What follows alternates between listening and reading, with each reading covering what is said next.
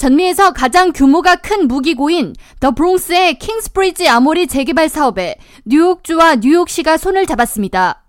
캐시 호컬 뉴욕 주지사와 에릭 아담스 시장은 8일 뉴욕시에서 1억 달러, 뉴욕주에서 1억 달러를 합산한 총 2억 달러의 예산을 투입해 더 브롱스 소재 킹스브리지 아모리 무기고 재개발 사업을 시행하겠다고 밝혔습니다.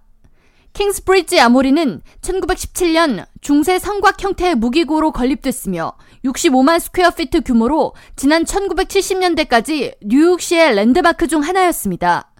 이후 1982년 국가 사적지로 지정됐으며 1996년을 기점으로 군 목적의 기지 사용 용도가 해제됐습니다.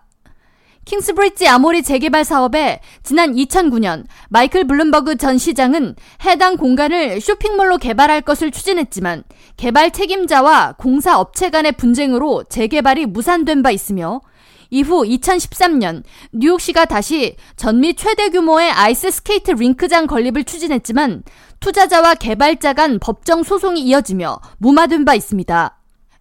뉴욕시 경제개발공사 대표 앤드루 킴벌은 이에 대해 과거의 분쟁은 부족한 공사 기금 등에 기인한 개발자와 공사 시행사 간의 마찰이 주요 원인이었지만 이번 재개발 사업은 뉴욕주와 뉴욕시에서 충분한 예산 지원을 약속한 만큼 반드시 추진이 완료돼 더 브롱스 지역을 새로운 장소로 탈바꿈하는데 기여할 것이라고 전망했습니다.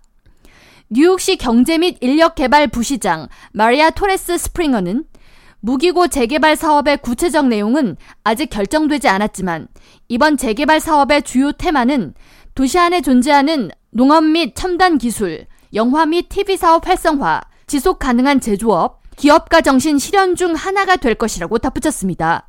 이어 뉴욕시는 다음 달 외부 업체 등을 통해 재개발 사업 제안 요청서를 받기 시작할 것이라고 덧붙였습니다.